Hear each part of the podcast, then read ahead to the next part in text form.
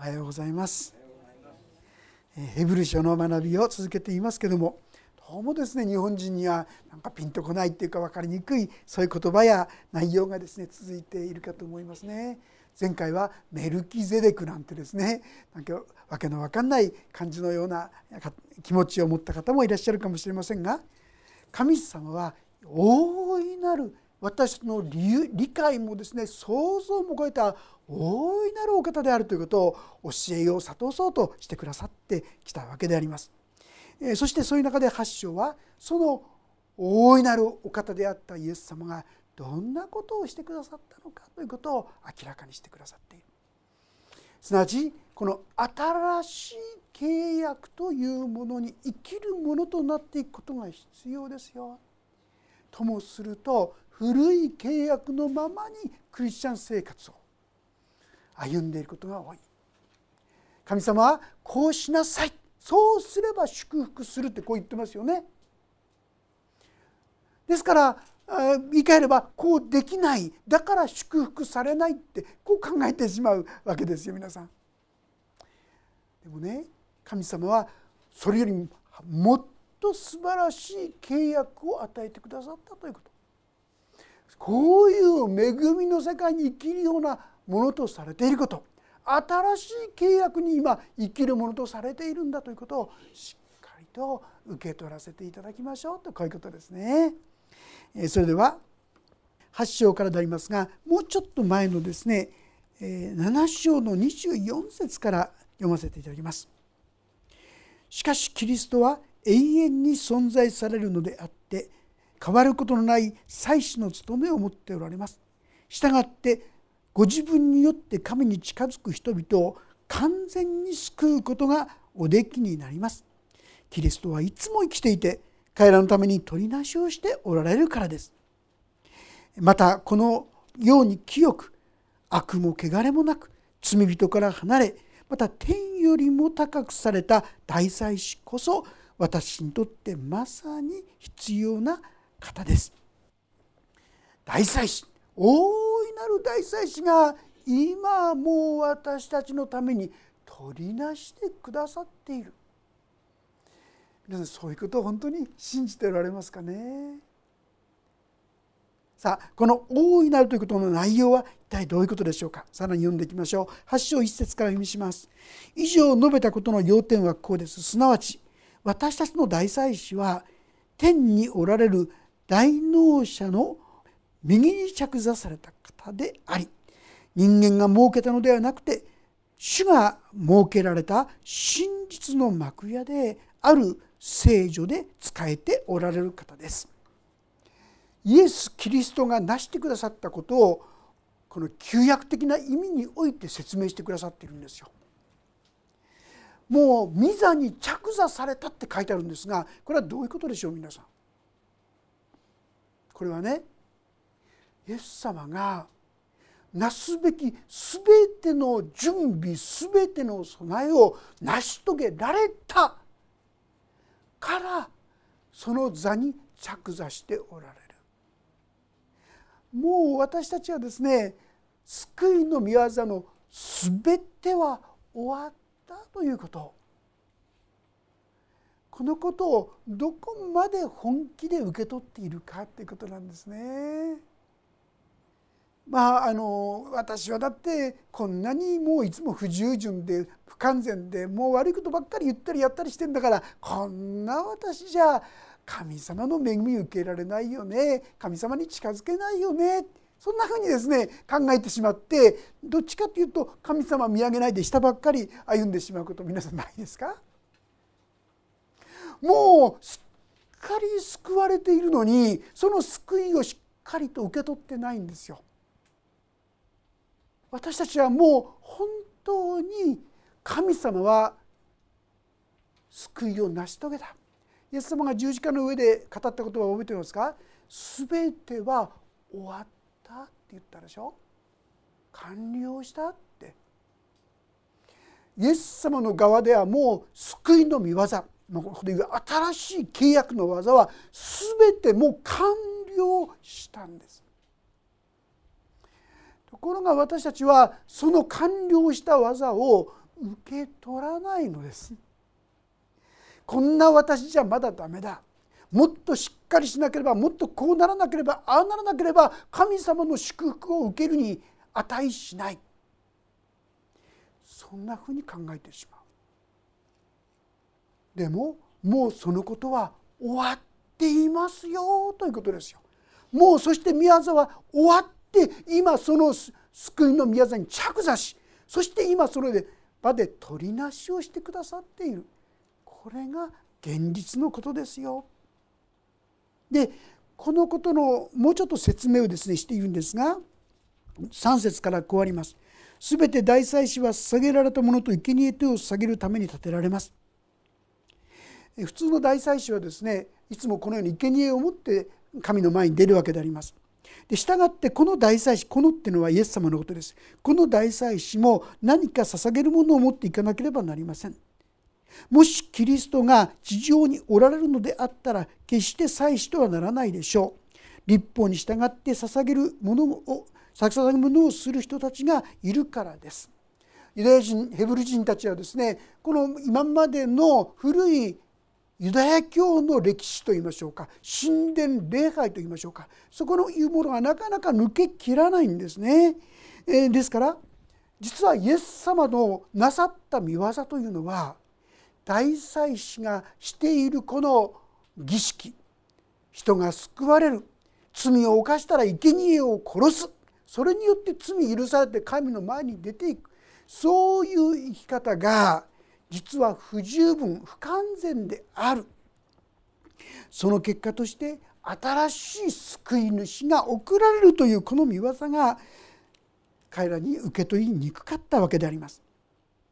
でこういうんですねですから5節その人たちは天にあるものの写しと影とに仕えているのであってそれらはモーセが幕屋を建てようとした時神から蜜毛を受けた通りのものです。神はこう言われたのです。よく注意しなさい。山であなたに示された方に従って全てのものを作りなさい。しかし今キリストはさらに優れた務めを得られました。それは彼が優れた約束に基づいて制定されたさらに優れた契約の仲介者であるからです。もしあの初めの契約が賭けのないものであったら後のものは必要になる余地はなかったでしょう。しかし神はそれに賭けがあるとしてこう言われたのである。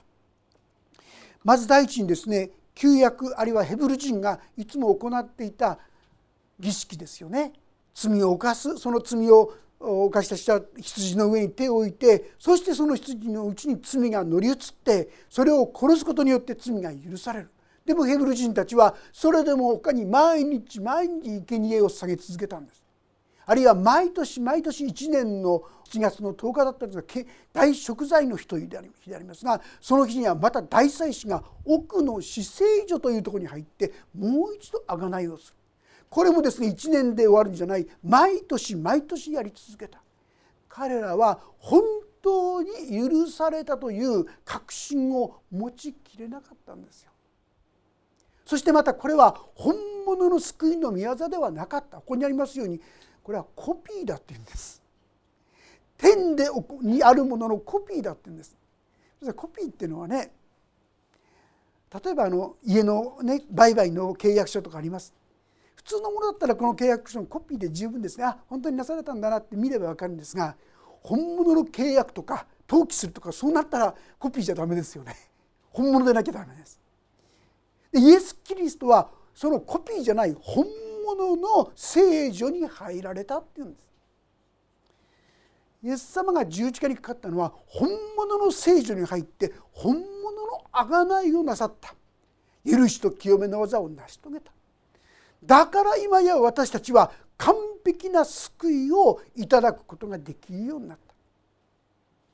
た。いくらイエス様だってこの私の罪は許されないよとかね。こんな私じゃダメだって。そうではない。神はどんな人の罪をも本当に許し清め解決することができるものとなったんです。でそのことをさらに細かくですねこう説明するんです。8節括弧の中から読みますが「主が言われる」「身を日が来る」私がイスラエルの家やユダの家と新しい契約を結ぶ日がそれは私が彼らの父祖たちの手を引いて彼らをエジプトの地から導き出した日に彼らと結んだ契約のようなものではない。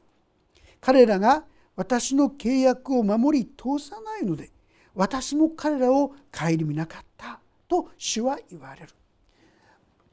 第一の契約は神に従いなさい。そうすれば救われます。そして神の祝福を受けます。新明記の28章ってとこ彼らがこのイスラエルに入る前に神様はそこで約束しました。あなた方がもし神に従っていくならばこのようにこのようにこのように祝福されていきますよ。でも同時にもし従わないならこのようにこのようにこのように呪いがあるよってこう言ったんですよ。さあ多くの人がいまだにこういう第一の戒めの世界に生きてませんか？私はこんなことしかできないから神の祝福に預かつことができない。私はこうだからああだから神様は私を愛することも許すこともできないと思い込んでしまっていることはないでしょうか？神様はそういう第一の戒めは人の応答が必要とされた契約でありましたが第二の契約はそうではなくて次のところにありますが10節それはそれらの日の後私がイスラエルの家と結ぶ契約はこれであると主は言われる。私は私の立法を彼らの思いの中に入れ彼らの心に書きつける。私は彼らの神となり彼らは私の民となる。また彼らがおのおのその町の者にまたおのおのその兄弟に教えて主を知れということは決してない。小さいものから大きいものに至るまで彼らは皆私を知るようになるからであるなぜなら私は彼らの不義に憐れみをかけもはや彼らの罪を思い出さないからである神様がそういうですね神に従うことができなくなってしまった私たちにこの新しい契約を与えたんだよ。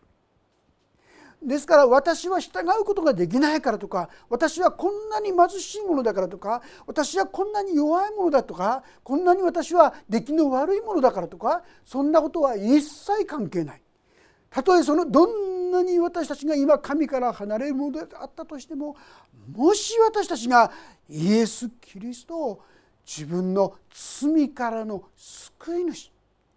人生の主としてお迎えするならばその人の心には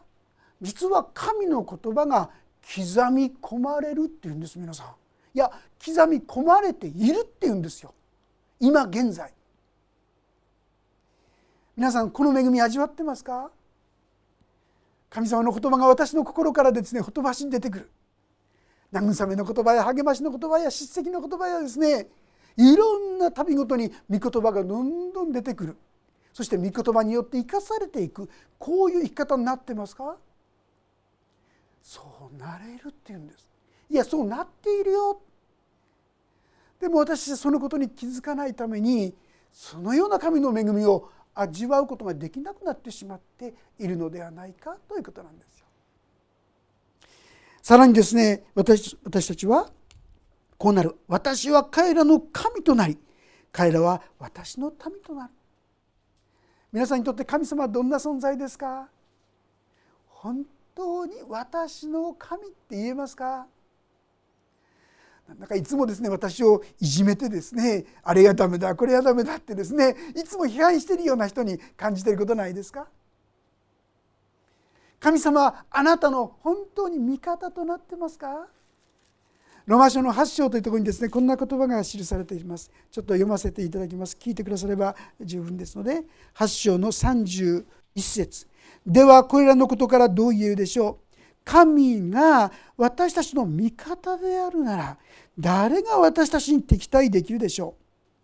私たち全てのためにご自分の御子をさえ惜しまずに死に渡された方がどうして御子と一緒に全てのものを私たちに恵んでくださらないことがありましょう。神に選ばれた人々を訴えるのは誰ですか？神が義と認めてくださるのです。皆さんがもしイエス・キリストを信じておられるならあなたは義とされてるんですよ。でもこんな私じゃダメだって言ってませんか？それは今の言葉ですよ。でも事実は神はあなたの味方になってくださってるんですよ。そのことを受け取ってますか？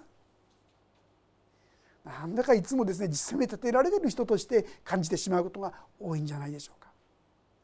もう一度しっかりとイエス様がどんな方かこのことを受け止め直していく必要があろうかと思います。さらにまた彼らはおのおのその町の者にまたおのおのその兄弟に教えて主を知れということは決してない。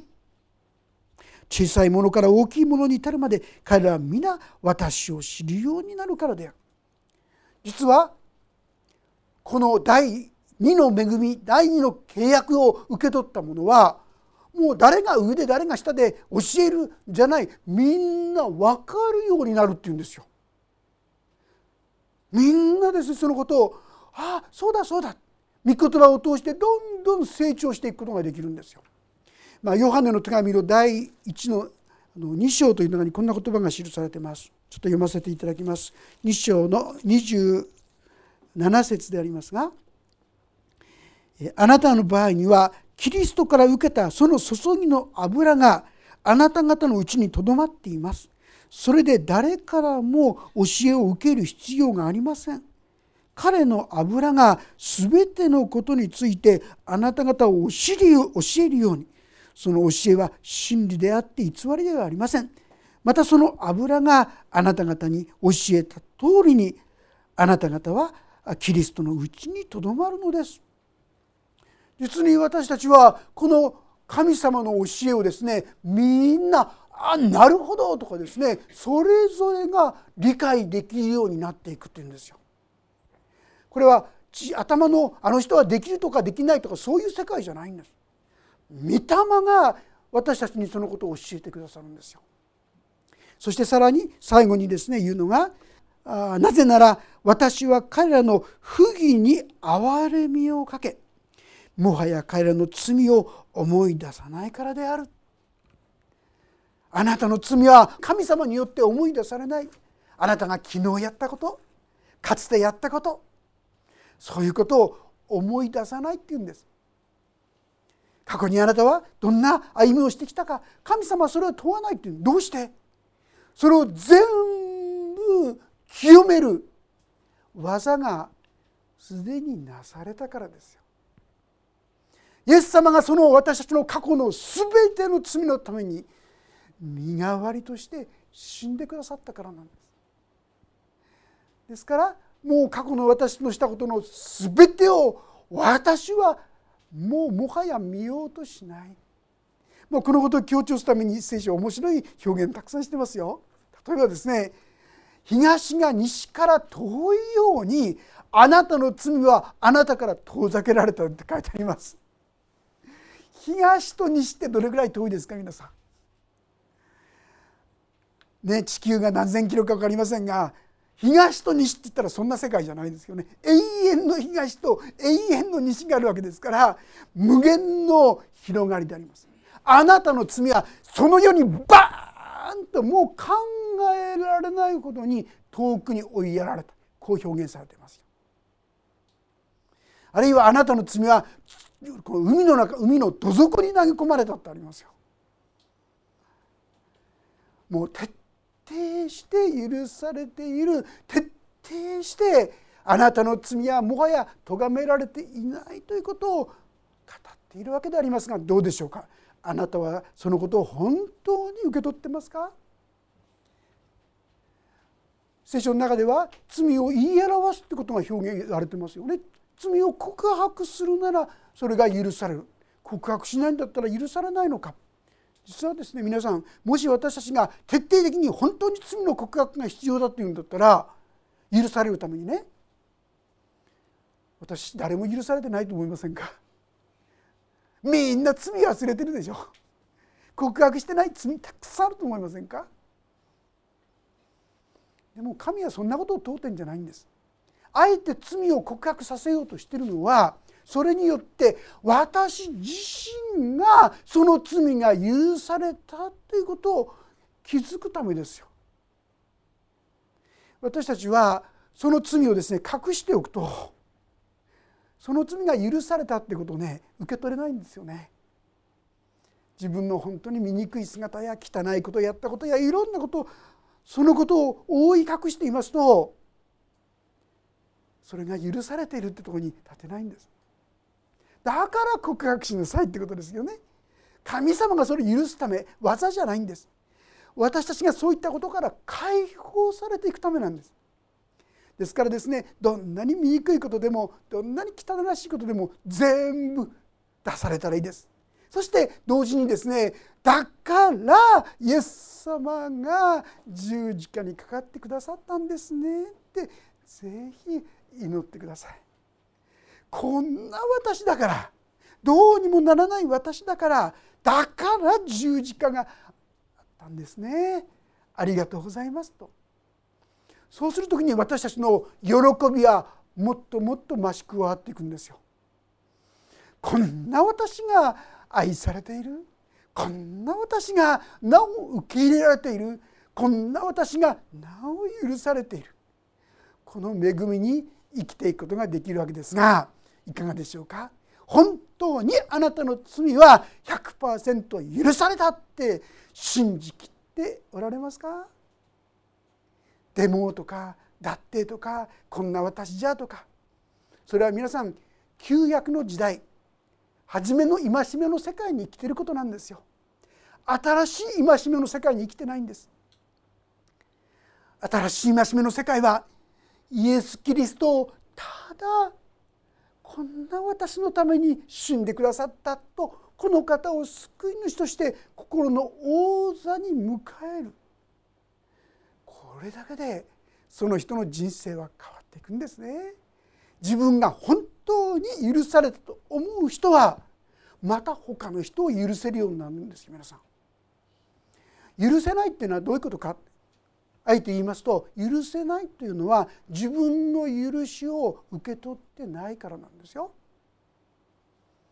自分がとことんまで許されているということを本当に受け取ったならばその人はこんな私が許されたんだからもう他の人を許さざるを得ないという状況になっていくんですよ。自然にそうなっていく。まあ、一番最初に私に神の言葉が刻まれているとこう言いましたけどもそのことが気づくわけですよ。ああこんな私が許されたんだからこの人のことも許そうあの人のことも許そうという気持ちに自然になっていく。もうそうならなければならないとかそうでない自分がダメだとかそういう世界ではなくてああそうなりたいそのようなものに変えられていきたいという思いがその心に満ちてくるんですよ。これが神様にある生き方なんです。私は自分でダメダメだこんなダメだ自分じゃダメだもっと頑張れ頑張れって実はそんなことしててもちっとも変わっていかないんですよ。ちっとも解放されていかないんですよ。そうではなくてこんな私がなお許されているこんな私がなお受け入れられているこんな私がなお本当に高価で尊いと言われているとこの言葉を受け取っていく時にああこんな私を受け取ってくださる神様感謝します。その感謝の心はいつしか他の人をも許す力に変わっていくんですよね。それはですね人間の理解を超えた驚くべき力です。どうして？それこそが精霊が来るによる力だからなんですよ。これは全てこの新しい契約っていうのはイエス・キリストを信じた時にやってくる精霊様の力のことを表しています。精霊様は私のうちにあって驚くべき力前にもご紹介しました南アフリカ共和国あの国がですねこのアパルトヘイトという人種差別をやめた時に最初の大統領マンデラ大統領がやったことはですね告白と許しの贖罪の計画を立てられた。もし心から悔い改めるならどんな罪でも問わない。告白するなら許されるって驚くべき法律を作ったんですよ。そしてある一人の場面一人のおばあさんが出てきました。そのおばあさんのですね実はご主人も一人の警官によって白人の警官によって焼き殺された。自分の息子も同じようにして何も悪いことしてなかったのにそれに殺された。でもこのおばあさんはイエス・キリストの救いを体験したんですよ。そうした時に彼女の心には本当の許しの力が生まれてしまったんです。ですからこの裁判の席上私が本当にあなたを許していることを証明しするためにって言ってですね。彼女のその裁判の席上あなたの席のところに行ってハグしますって言ってですね。とこに歩いていくわけでしょ。ハグしようとした時にあまりのことに彼はもう気絶してしまったっていうんですね。であなたは毎月一つのお願いがあります。毎月私のところに来てください。それによってあなたは私が本当にあなたを許していることが分かるでしょうってこんなこと言うんですよ。ありえない世界ですよ。皆さんそういう実は命がすでにあなたのうちにも注がれているんです。問題はあなたがそのことをしっかりと受け取ってないのでそこに立ってないのでその恵みに立ちきれない。いやでもそれはよっぽどですね修行してよっぽどですね立派になったクリスチャンだったらそうかもしれないけど私みたいなもんにはちょっと無理でしょうって皆さんそんなことないんですよ。難しいことじゃないんです。これは私たちがいつでも御霊に満たされるというただのこれだけで起こることなんですよ。前にもご紹介したコスキネンという人の話を覚えてますか？兵隊でですね捕虜になってしまった彼はその日までクリスチャンじゃなかったんです。ただその親はクリスチャンだったんですね。で彼に伝えてたんでしょう。ちょっとだけまた読ませていただきますと。僕は信仰を隠しておくのは卑怯だと思います。僕の母が信じていた神様は今僕の神様です。どうしてそのようになったかは分かりません。昨夜目を覚ますと突然僕の目の前に母の姿が浮かびました。するとかつて僕が耳にした賛美歌が思い出されたのです。僕は救い主を見いだしてその身元にかくまわれなければならない許されなければ救われなければならないと考えました。そこで僕はちょうど十字架上の強盗のようにキリストが僕を許し僕の罪深い心を清めやがてお会いする主の見舞いに立つにふさわしいものとしてくださるようにと祈りました。昨夜は実に不思議な夜でした。周りにあるものが何もかも輝いているように思いました。聖書や賛美歌の句がたくさん思い浮かんできました。それらの句が一緒になって十字架につけられた救い主や罪を清めるイエス様の流された血それに主が備えておられる天の住まいに関するメッセージを作り出したのです。僕は主に感謝し主を受け入れました。その時から先ほどの歌が心の中で響き始めたのです。それは僕の祈りに対する神の答えであったに違いありません。僕はそのことを隠しておくことができませんでした。やがて夜が明かれば僕は恵みによる救いをいただいて主の身元に移されるでしょう。彼は捕虜として捕まって明日は銃殺される身でした。この時まで恐怖におののいている人でした。でも彼はこのイエス・キリストを受け入れたんです。かつて聞いていたことが思い出されたようです。まさしくその御言葉がですね彼の心で働いたんでしょうね。そしてこのイエス・キリストを彼はそこで受け止めた時彼の心は喜びに満たされて歌を歌い始めたんですね。イエスの身腕の中に平安が彼の身胸に憩う者に安らぎがある。イエスの身腕の中に平安が彼の身腕に憩う者に安らぎがある。この戦いに来る前にですね連れられていった教会で聴いた歌だったそうですけどそして彼の心は平に満たされただけではないそれを聞いていたそこの捕まっていた捕虜たちも皆この平安を共に受けてそしてみんなですねこの歌を共に歌いながら天に帰っていったと言います。普通はですね銃殺される時に目隠しをするんですが私申し訳ありませんが目隠ししないでください。もうそんなものが恐ろしくなかったんです自分が天国に行くというはっきりとした希望でもうそんなものを恐れる必要がなくなったんですね。そして彼らはその中で帰ってきました。これを書いているこの人はその彼を捕らえる兵隊の一人一人だったんですけども彼はその中で最後にこう言っているんですね。他の人たちの心にどのような変化が起こったかは知りませんが私に関する限りその時から私も新しい人となったことは事実です。私もまた主イエスのものになったことを確認したのです。そこに携わった彼もまたこのイエス様を信じてこの平安を受けることができるものとなったこう言うんです。皆さん信じたばかりですよ。でもその心には脈々と湧き出す神の言葉そして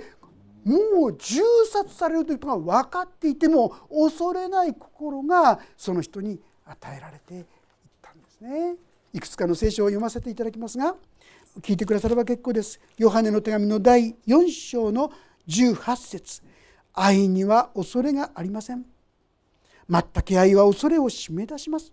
なぜなら恐れには刑罰が伴っているからです。恐れる者の愛は全くものとなっていないのです。私たちは愛しています。神がまず私たちを愛してくださったからです。あなたの心もこの愛で満たされる時に恐れなくなるんですよ。神が与えた霊は臆する霊でなく愛と力と慎みの霊ですとこう語られました。恐れるな私はあなたと共にと語ってくださいました。いろんな思い煩いあなた方の思い煩いを一切神に委ねなさい。神があなた方のことを心配してくださるからです。この方に一切をお任せしていく時に私たちから思い煩いが消えていくんです。さあそうならないのはどうしてですか？私たちがこの方にお任せしていないからですね。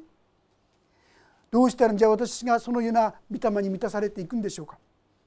先ほどちょっとだけ言いましたけども思い出される罪を告白することです。ですか？思い出される。忘れちゃってるのはいいんですよ。でも時にこういうのがありますよ。私はそうだったんですけど忘れたふりをするっていうかね。神様の前にですねなんかその悔い改めの技をしなさいって言われるんじゃないかと思ってですねなかなかもう忘れたつもりなっていたことがありましたけどね。そんなんじゃなくて神様は本当にそうだったなって思い起こす。そしてその罪のためにイエス様は死んでくださったんだなってことを思い起こさせるためなんです。それを告白したらいいんですよ。その罪を告白してこんな私を清めてくださいこんな私の心の王座にイエス様来てくださいとお祈りなさっていくならば私たちもまたこの古記念のようにどんな中でもそれを上回る平安が私の心を満たすことができるんです。もう一度古い契約に生きてないか？裁きを恐れてないか？自分の罪が本当に許されていると受け取っているか？神の愛の中に生かされていることを信じているか？もし信じていなかったら不信仰を許してください。罪に気がついたらこういう罪を許してください。素直に告白いたしましょう。そして私たちもこの大きな神の恵みの中に命の中に共に生かされていく。この1週間。この1ヶ月でありたいと思います。お祈りをいたします。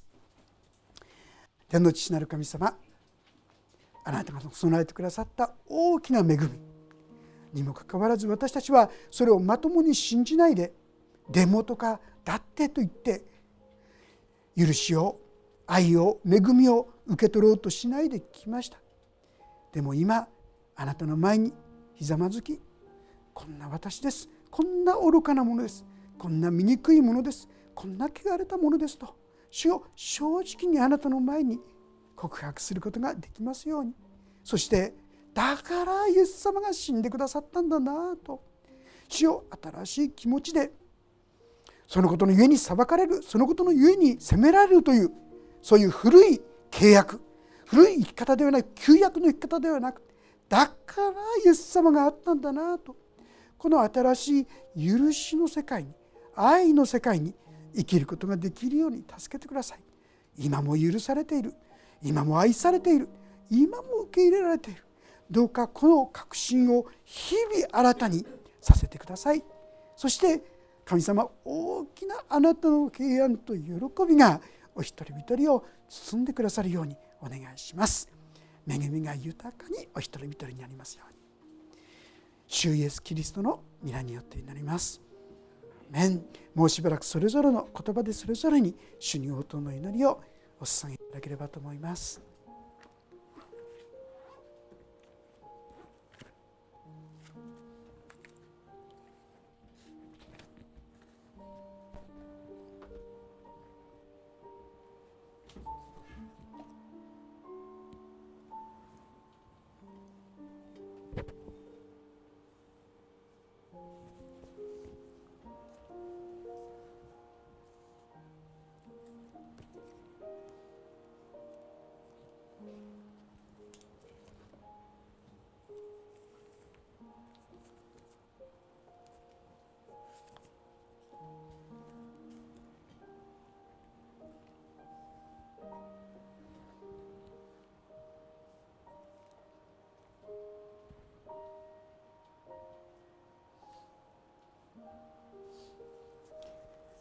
主